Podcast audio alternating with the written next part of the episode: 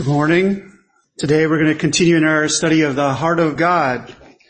I would say it's a, a, study that would not exist unless God revealed himself to us.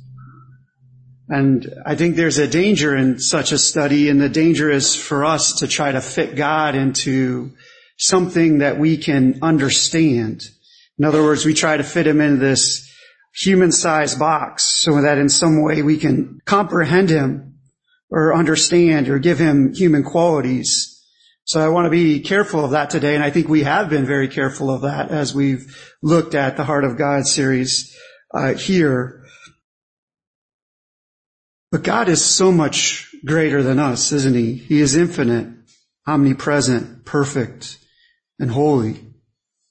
Those are things that I have trouble understanding because I do not comprehend them. I have nothing to compare God too here in this life that we can physically see.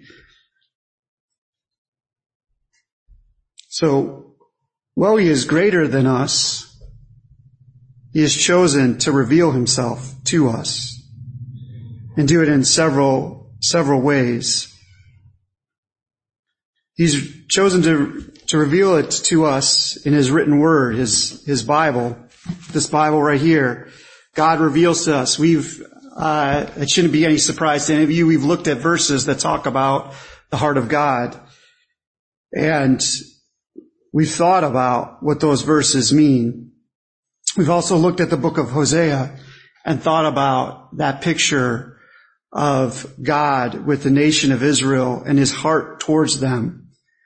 And in some ways that is a, uh, shows his heart towards us, the church. We also know that the heart of God is revealed through the Word, Jesus Christ. Not through, through Jesus Christ, not only his actions that we have recorded, but also his teaching reveals a lot about the heart of God. And we thought a little bit about that already, uh, looking at his teaching on the Good Samaritan, who is my neighbor. And Lord willing, in December, we'll think a little bit more about how the Lord Jesus Christ reveals God's heart to us. I also think that the heart of God is revealed to us through His creation. As we look outside, as we look at the creation story, I think it reveals some things about who God is, about His heart, how He uh, cares for us. And Lord willing, we'll be looking at that in December as well. There's one more way that I had uh, not considered the heart of God to be revealed uh, until uh, was handed a, a, a, book, and that is the heart of God revealed through His attributes. So I spent a lot of time, I think, before and preparing, thinking about what's the difference between God's heart and His attributes. Are they synonymous with one another? Like is his holiness, something that's in his heart? Uh, are they completely unrelated? Um, or is there some connection? A.W. Tozer thought there was a connection so much that he wrote this book that says A Heart of God. And in the subtitle, probably can't read it, but it says A Journey into the Father's Heart, which I thought was a, a very uh, interesting subtitle and a, a very interesting topic for us to think about as we look at God's heart. So today we're going to take a, a very short journey, I'll say, to look at God's heart and think about what his attributes reveal about his heart. And then the second part is uh, that I, I want to think about here this morning is just as I was thinking about what is God's heart after? What does his heart desire? I think we've been trying to think about that, and I have one idea that I'd like to, to share here uh, about what his heart is after. So let's just uh, ask the Lord's blessing on this time and for his help. Father, I um, I look to you for help and, and guidance. Father, help me to speak your words this morning. I know that the Holy Spirit is here in me and that you are near right now. And so I, I thank you for that. I pray for uh, words to speak and ears to hear, for us to not only hear the word, but to apply it to our lives. Help it to, to mold us and change us. Father, we, we know that we are imperfect beings. And we know that you're a perfect being, but in, some ways you've called us to be like you. Your word says, be holy for I am holy. And so, Father, help your word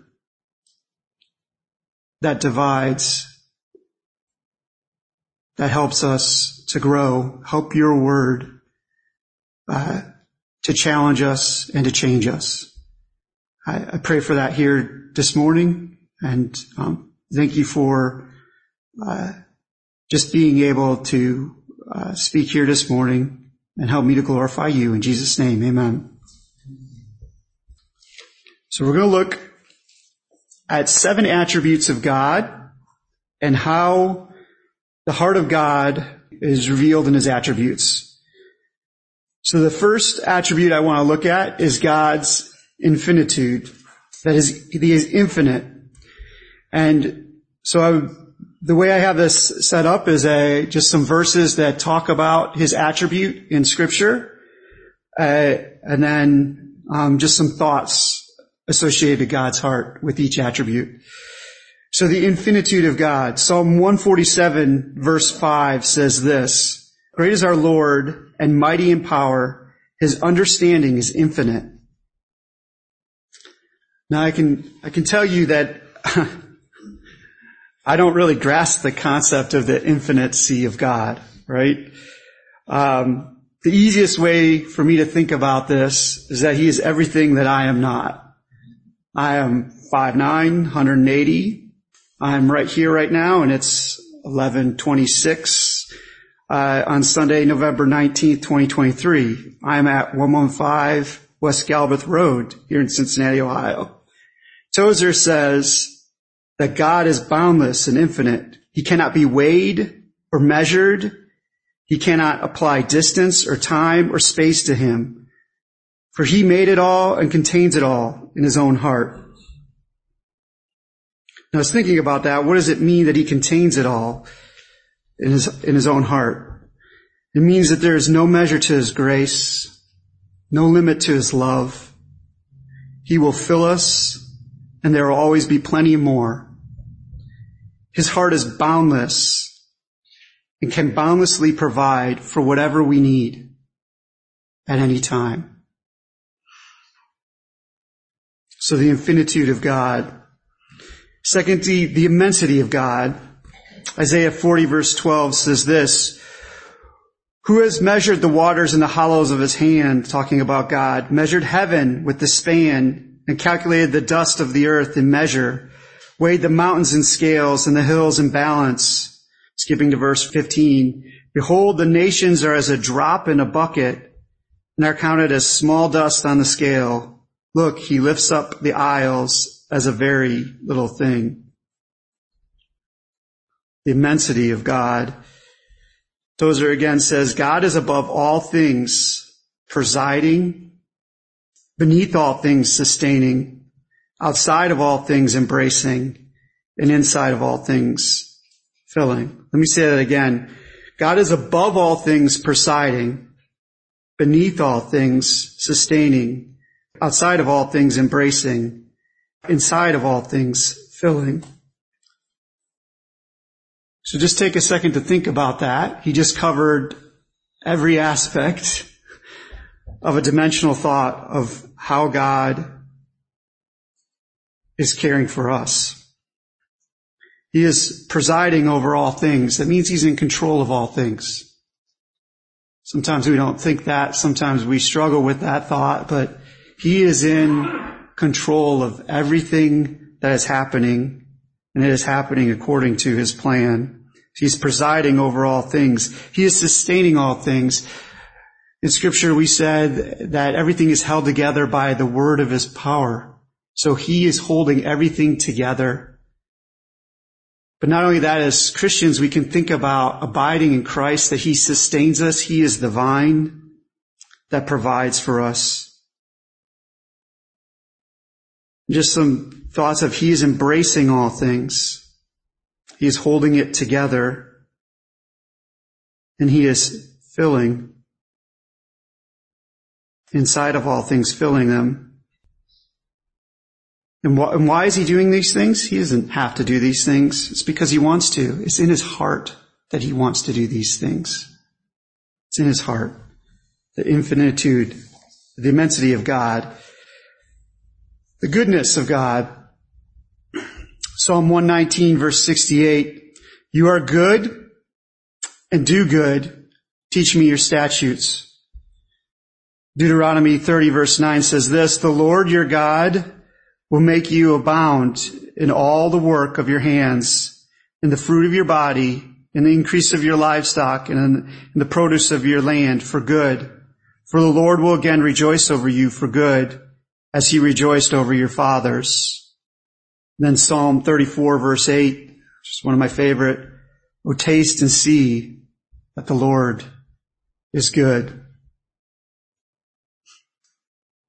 I don't think this is original with me. I don't know who said it, but I, I wrote it down. It says the goodness of God is our only reason for existence. The goodness of God is our only reason for existence. Tozer in his book says, it is very important that we know that God is good.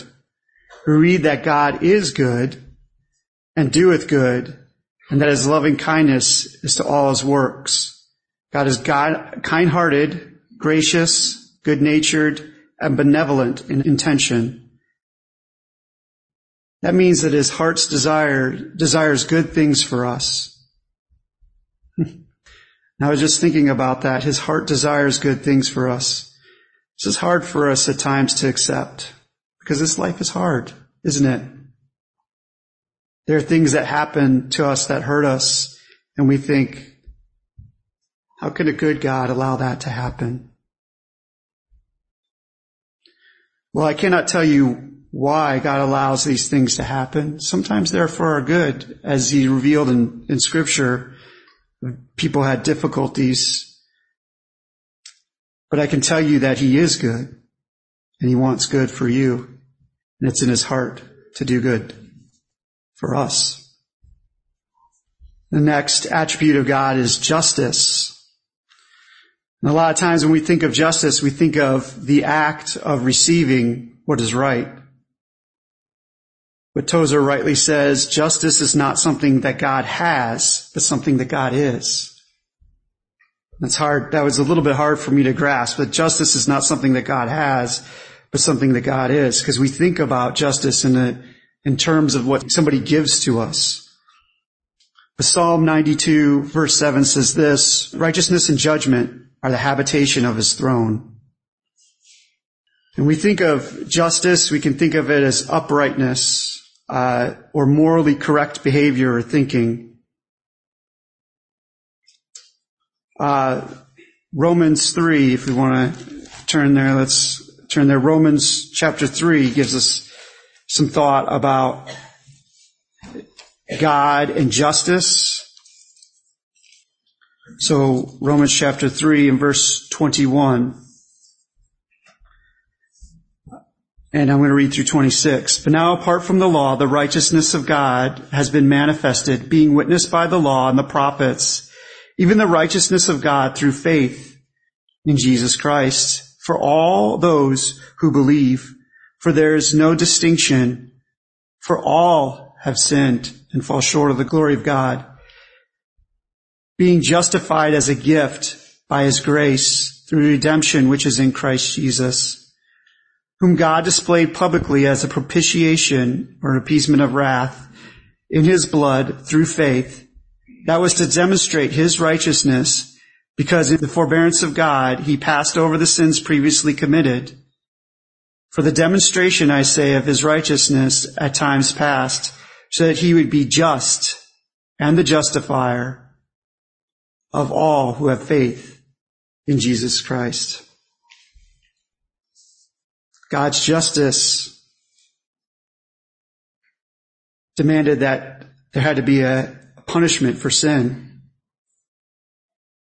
You see, my sin says that I deserve death.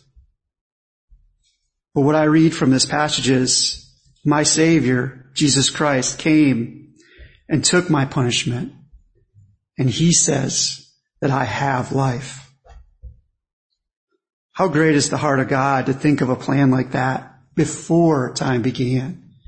Before time began. The justice of God. Next, His mercy. Psalm 103 verse 8 says this, the Lord is merciful and gracious, slow to anger and abounding in mercy. Tozer says mercy has certain meanings. To stoop in kindness to an inferior, to have pity upon, and to be actively compassionate. I think sometimes we gloss over these words, pity and compassion, and don't think about what they mean. Pity is the sympathetic sorrow of, for one's suffering, distress, or unhappiness. Sympathetic sorrow for one's suffering, distress, or unhappiness. Compassionate is to have a sympathetic consciousness of others' distress together with a desire to alleviate it. Now, if you really want to cause your brain to go in overload, think about this. Tozer suggests that the mercy of God never began. It was always, was always there. It's easy for me to see how the mercy of God may have began when sin came, but it says it was always there. It never began. It's part of who God is. In fact, Tozer says God's mercy is simply what God is, uncreated and eternal. It never began to be and it always was. But it's not hard to see that the heart of God was kind towards us. He was sympathetic towards our suffering, distress, and unhappiness. And he was actively conscious of our distress and desired to alleviate it. He not only desired to alleviate it, he did alleviate it. He showed us mercy. And it's in his heart to show mercy to us. next is grace. John chapter 1 verse 16 and 17 says this, and of his fullness we have all received and grace for grace, for the law was given through Moses, but grace and truth came through Jesus Christ. 1 Peter 5:10 But may the God of all grace who called us to his eternal glory by Christ Jesus after you have suffered a while, perfect, establish, strengthen, and settle you. God is grace. Is part of who he is. Tozer states, God is, grace is God's good pleasure. It is, it is that in God which brings in, brings into favor one justly in disfavor. Let me read that again. It is it is that in God which brings into favor one justly in disfavor. I don't know about you, but uh, I think Joe said a, a great truth here this morning. I don't know how we can be in any greater disfavor with God than to be his enemy. And Joe, the truth that Joe Boyette shared this morning is that God's grace is always greater, always greater than our sin. So let me read a couple verses that kind of share that. In Romans chapter 5, verse 10, if you're still in Romans, you can flip over there, but it says this, for if when we were enemies, we are reconciled to God through the death of his son, much more having been reconciled, we shall be saved by his life. So we can see that we are justly in disfavor of God. We are his enemies. We've already thought that we're all sinners. We all deserve death. So there's a, a just disfavor that we have with God, something that is right that we deserve. Yet, God in His grace, through the death of His Son, reconciled us and saved us. But it goes beyond that, doesn't it? It goes beyond that. Tozer observes that grace is infinite. So thinking back to the infiniteness of God, the grace is infinite. God never measures his grace against his justice or his mercy against his love. God is all, all one. But God measures his grace against our sin. And that's where Romans 5:20 comes in and this truth that our sin can never exceed God's grace. It says this, moreover the law entered that the offense might abound. In other words, the law was given so that we may understand that we are sinners, understand what sin is. We become more aware of what sin is. And when we become more aware, we realize just how sinful we are. So the law came the offense might abound, but where sin abounded, grace abounded much more. Grace abounded much more. Grace did abound much more than sin. Where sin brought death, we read that Jesus Christ saved us and brought life. He did not just save us, but He's brought us into a position of favor with God. He has made us the children of God if we believe on Him. Galatians 3:36 says this, for you're all sons of God through faith in Jesus Christ. What a position of favor that is. So, the gracious heart of God has brought us from being enemies of God to being sons and daughters. Not just saving us from what we deserve, but giving us a grand position as the children of God. Next is omnipresence. Psalm 139 verses 7 through 10 says this, Where can I go from your spirit? Or where can I flee from your presence? If I ascend into heaven, you are there. If I make my bed into hell, behold, you are there. If I take the wings of the morning and dwell in the uttermost parts of the sea, even there your hand shall lead me and your right hand shall hold me.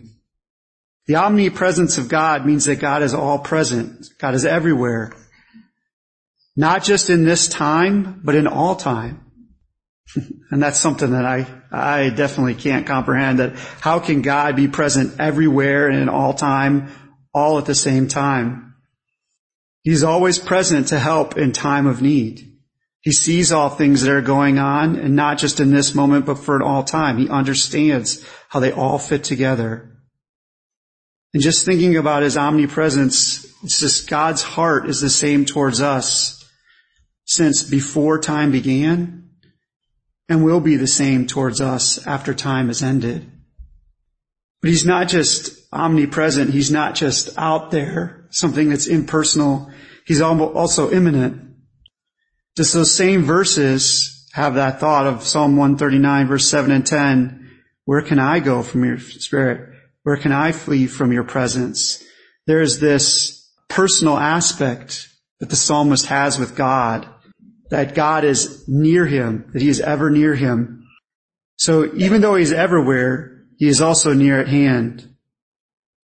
So despite God being everywhere and in all time, he's also with me in this place and at this moment.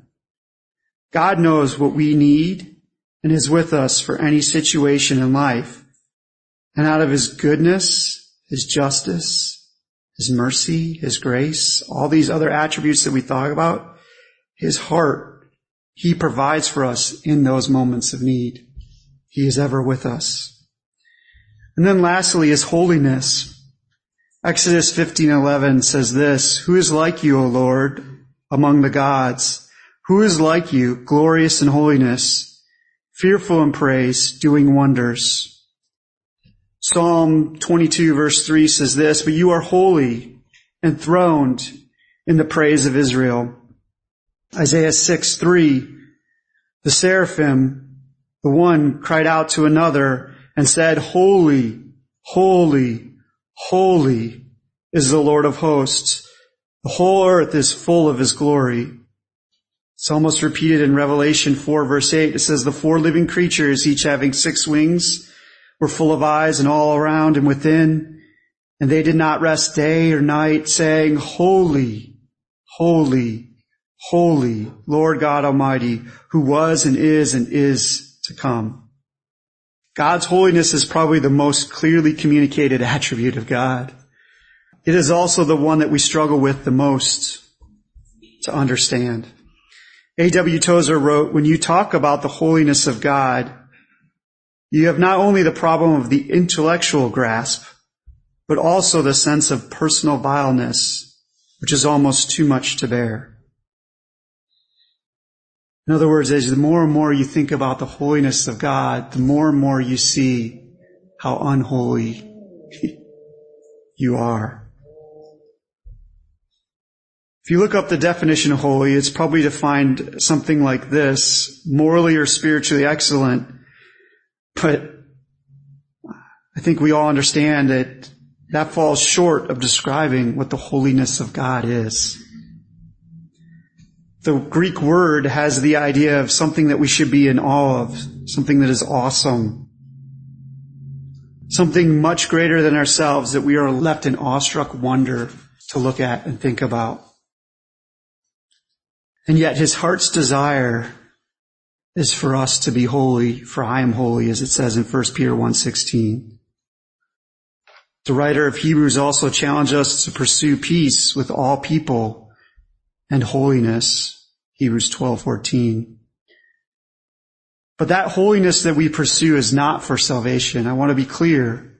It is after salvation that we are to pursue to be holy. To show that we are a new creation to be slaves to righteousness, as it says in Romans chapter 6, to be like our Heavenly Father. God's heart made a way for us to be reconciled to Him through the substitutionary work of Jesus Christ. 2 Corinthians 5.21 says this, He made Him who knew no sin to be sin for us, that we might become the righteousness of God in Him. That's how salvation is. But after salvation, God calls us to be like Him I can tell you, uh, it's hard for me to grasp this command to be holy for I am holy. Because again, I just can't comprehend what the holiness of God is like.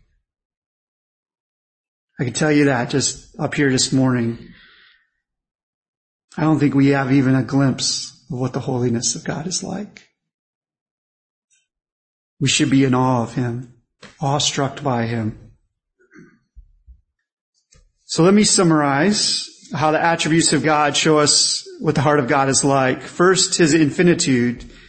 The finitude of God reminds us that his heart is boundless, can boundlessly provide for whatever we need.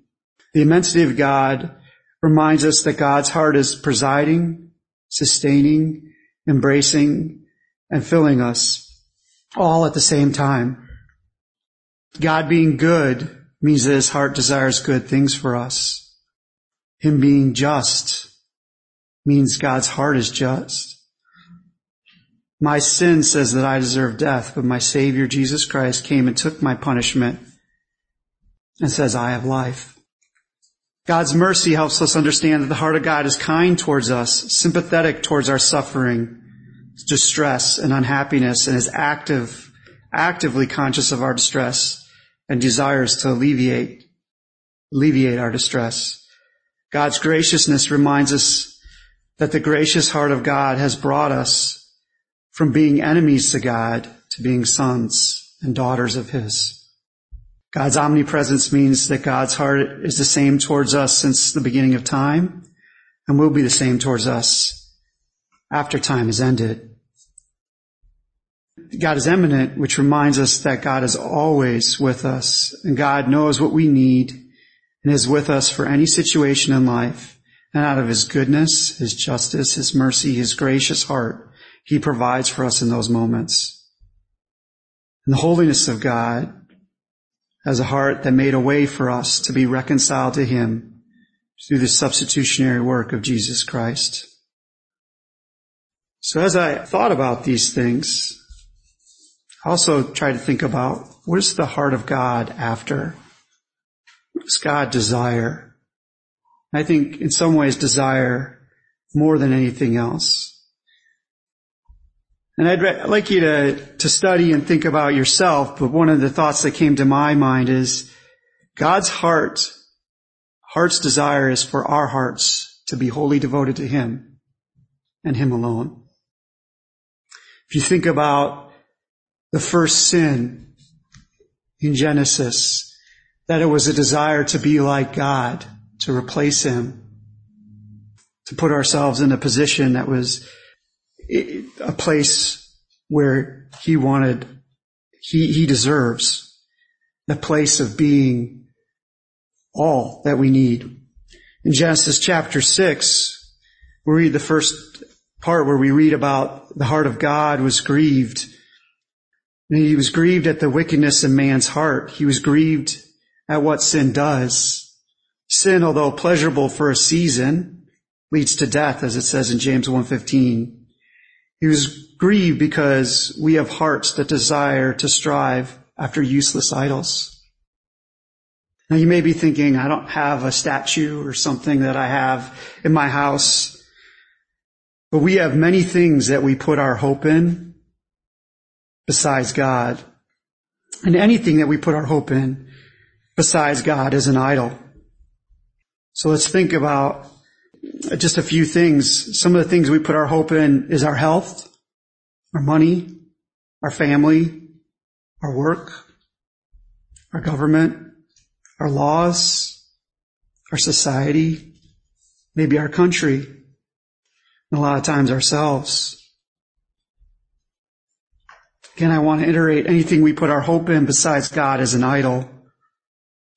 And so just to maybe illustrate this, just some examples from my own life of a few idols that I know the Lord is trying to remove from me and show me that it's only Him and Him alone that's truly important. So my job, just thinking about this, everybody knows that in 2020 I was laid off from my job. It reminded me that no matter what I do, I cannot control what happens at work. I will not be promoted or demoted uh, by the work of my hands. That is all in God's control. But that doesn't mean I shouldn't work hard or do good work. Because Colossians 3, 23 and 24 says, whatever you do, do you work heartily as for the Lord and not for men, knowing that from the Lord you receive an inheritance as your reward. You are serving the Lord Christ. I wonder maybe if you were like me, that in some ways you're making your work an idol.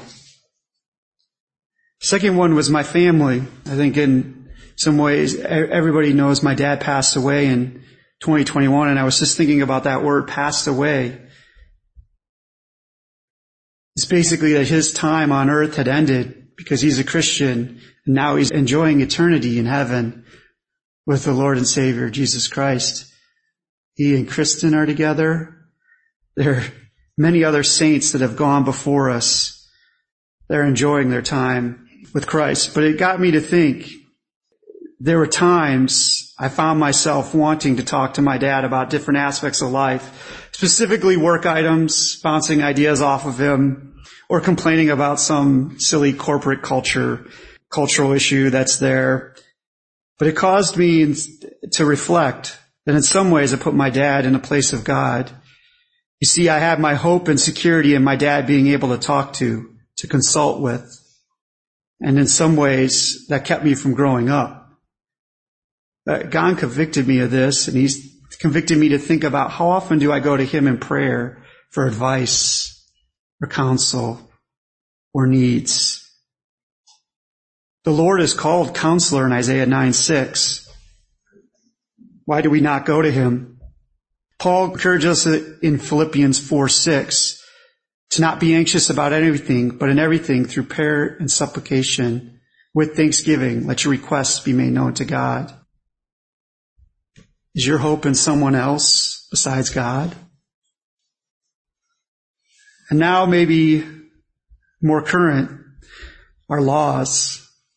We had two issues on the Ohio ballot recently, both to my dismay passed. But it got me to think, is my hope in the state constitution or the national constitution? Am I relying on that to change the society or men's hearts? Am I relying on laws or social programs to fix the problem of sin? James reminds us that our works show what we believe in. So I was thinking, what are my works saying I'm putting my faith in? What does God say will change men's hearts?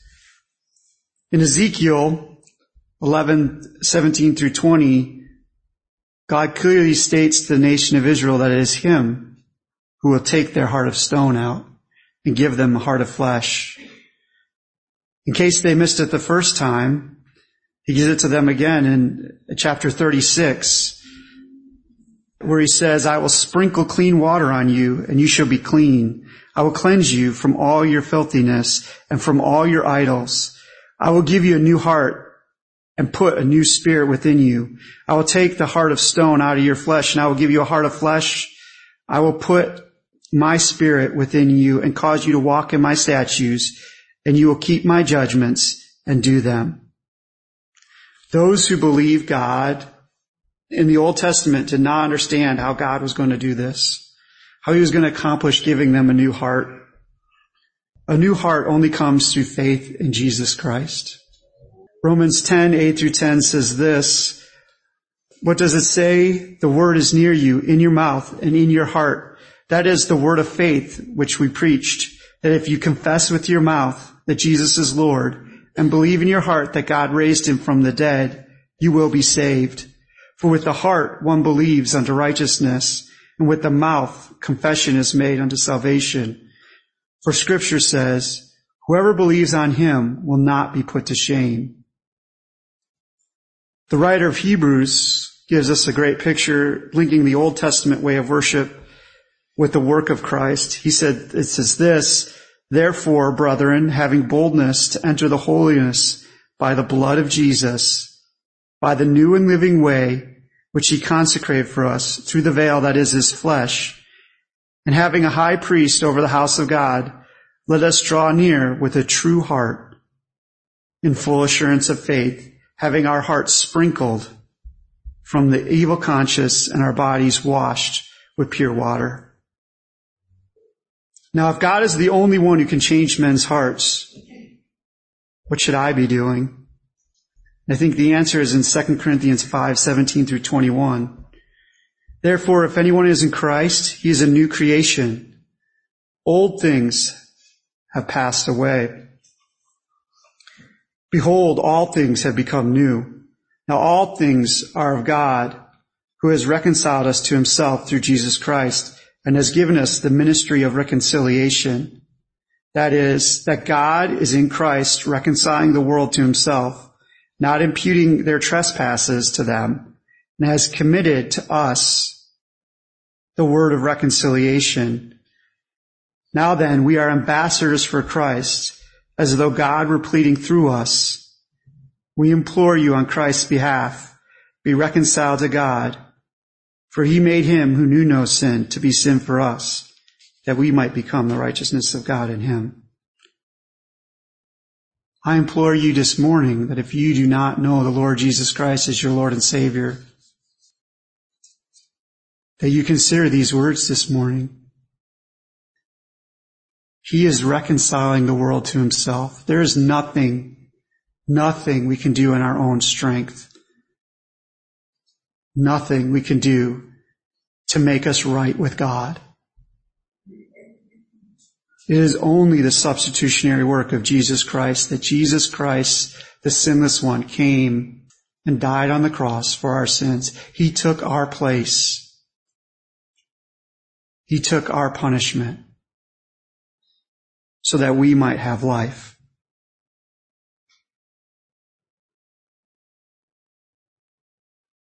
So I had to ask myself, do I believe that it's only God that can change men's hearts? Or have I set up another idol in his place. I guess I want to reiterate that I, I think it's that God's heart desires for our heart to be wholly devoted to him. So as we go from here, let us be encouraged about who God is, that he is infinite, immense, good, just, merciful, gracious, omnipresent, immanent, and holy, and has a heart for you. And out of his heart, whatever flows exceeds in supply of all our needs. And help this to be a driving force for our hearts to love God above all else and with all that we have. Father, we just thank you, thank you for who you are and what you've done. Father, we see because of who you are, how you have impacted our lives, how it shows in your heart that you love us and care for us. You provide for us. You reconcile us. You live for us. And your son pleads for us in your presence. Father, we thank you so much for who you are. We, we are so undeserving of any of this. But we're thankful that we have that worth in the, the work of your son, the Lord Jesus Christ. Father, I pray for those here this morning that don't know you, that have never made a profession of faith, that have never confessed with their mouth that Jesus is Lord and believed in their hearts. I pray for them. I pray that they would hear this message this morning and consider, consider the, the many benefits of coming to you.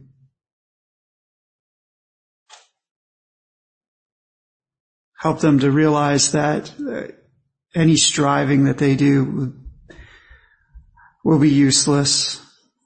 Help them also to realize that nothing they have done is greater than your grace, is greater than your forgiveness. That you will forgive no matter what they've done. And so Father, I pray for them this morning that they would hear and consider Father, help us as we uh, go our week to be challenged to remove idols from our lives and to live wholly devoted, hearts that are wholly devoted to you. We pray this in Jesus' name. Amen.